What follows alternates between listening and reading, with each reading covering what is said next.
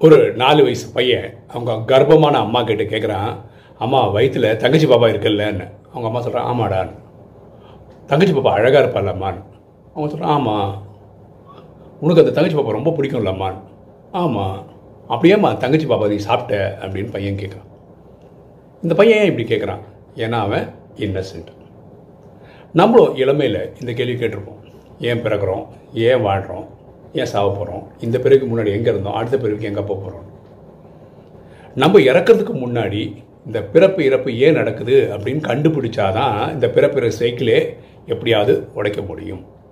எண்ணம் போல் வாழ்வு.